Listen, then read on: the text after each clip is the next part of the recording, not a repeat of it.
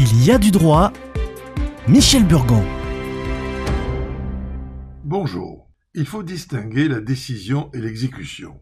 Deux phases clés dans la réalisation d'un projet. Par exemple, dans la construction, le maître d'ouvrage est celui qui commande le projet, qui définit ses besoins, son budget et ses délais. Le maître d'ouvrage d'un projet de construction d'une maison individuelle est donc le propriétaire qui souhaite faire construire sa résidence. Le maître d'œuvre, en revanche, est celui qui conçoit le projet, qui élabore les plans, les devis, les cahiers des charges, et il assurera le suivi technique, administratif et financier du chantier. Le maître d'œuvre d'un projet de construction est donc l'architecte qui a dessiné le bâtiment et qui coordonne les différents corps de métier intervenant sur le site. Le maître d'ouvrage est le donneur d'ordre, il a la maîtrise du projet et il en assume les risques. Le maître d'œuvre est le prestataire de service, il a la maîtrise de l'œuvre, il en assure la qualité. Le maître d'ouvrage et le maître d'œuvre doivent collaborer étroitement tout au long du projet, respectant la logique et les clauses du contrat qui les lie.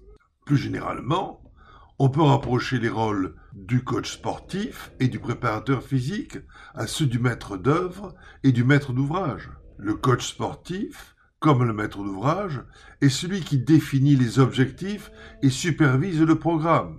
Le préparateur physique, comme le maître d'œuvre, est celui qui manœuvre le programme, qui est défini par le coach sportif. Son objectif est le résultat. Il prépare donc les sportifs pour qu'ils progressent, ne se blessent pas. Comme le maître d'œuvre travaille avec les entreprises spécialisées, le préparateur physique travaille en collaboration avec un staff technique.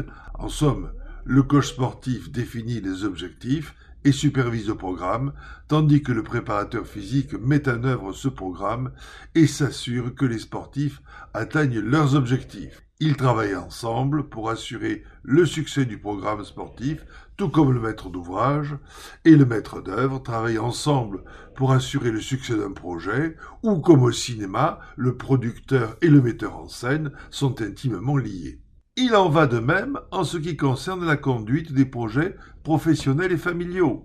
Le maître d'œuvre et le maître d'ouvrage sont deux acteurs clés et on peut comparer ces deux rôles à ceux de l'avocat conseil et par exemple du notaire dans le domaine juridique.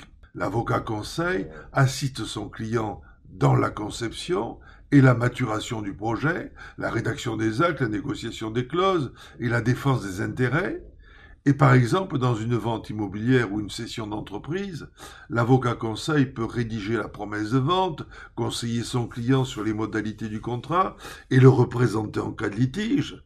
Et dans la conception d'un arrangement familial, mariage, divorce, donation, succession, rente viagère, et cetera, l'avocat conseil est le professionnel du droit qui assiste et représente ses clients dans tous les domaines, que ce soit en matière civile, pénale, administrative ou commerciale.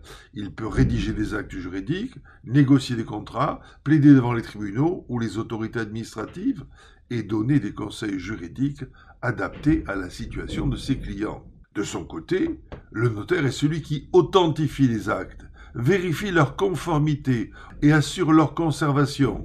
Dans une vente immobilière, le notaire reçoit l'acte de vente, s'assure du paiement du prix et des taxes et enregistre la mutation de propriété. De même, pour une donation ou pour une succession, le notaire est l'officier public qui a le pouvoir de conférer l'authenticité aux actes qu'il rédige.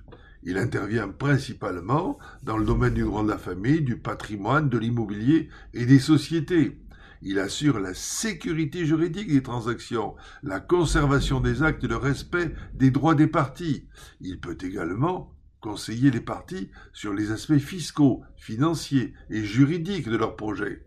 Mais il doit respecter le principe d'impartialité et d'équité entre les parties, sans privilégier l'une d'elles et s'assurer que leurs droits sont respectés. Il a également une mission de prévention des litiges et il peut agir en tant que médiateur en cas de désaccord. L'avocat conseil et le notaire sont donc deux professions juridiques qui ont des rôles et des compétences distinctes mais complémentaires.